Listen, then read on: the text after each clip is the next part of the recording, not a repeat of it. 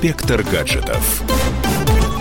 Всем привет! С вами любитель высоких технологий Александр Тагиров. Прошедшая презентация новинок Samsung в Сан-Франциско получилась грандиозной. Нам показали смартфон с камерой на 108 мегапикселей, 100-кратный зум и другие крутые штуки. Давайте пробежимся по самым интересным моментам и посмотрим, какие флагманы будут пользоваться популярностью в этом году.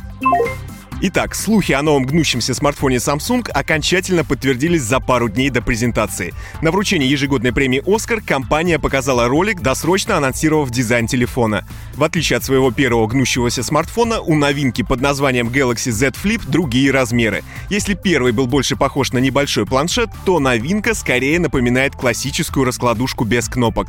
И при закрытии механизма легким движением превращается в пудреницу. Он меньше, удобнее, а внешний экран рассчитан на показ уведомлений. В общем, скажу вам так. Возвращается эра любимых раскладушек нашей молодости. Без них было скучно, но благодаря изогнутым экранам можно заново испытать знакомые ощущения. Справка. Преимущества складных смартфонов вполне очевидны. Такой гаджет гораздо универсальнее смартфона или планшета по отдельности. Однако в предыдущие годы проблемы складных смартфонов напрочь перечеркивали любые преимущества. Самая главная претензия – отказ производителей от защитного стекла в пользу пластикового покрытия.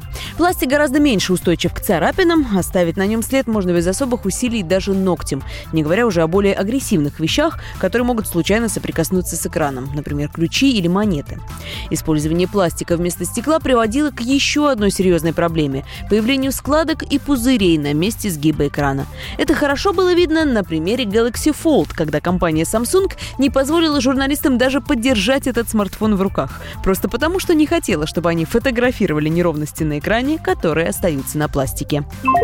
В своей новой модели складного смартфона Samsung решила не только исправить старые грехи, но и добавила новые фишки. Например, режим Flex Mode — в этом режиме телефоном можно пользоваться в полуразложенном состоянии. С виду это смотрится необычно и напоминает миниатюрный ноутбук. В таком случае вверху выводится изображение, а внизу будет блок управления. В России Galaxy Z Flip поступит в продажу 14 февраля в фирменных салонах Samsung и в магазинах партнеров по рекомендованной цене 119 990 рублей. На своей презентации, помимо новой раскладушки, компания представила нам еще целое семейство смартфонов S20. Новая серия называется не Galaxy S11, а сразу Galaxy S20. В нее входят три смартфона. Собственно, S20, S20 Plus и S20 Ultra.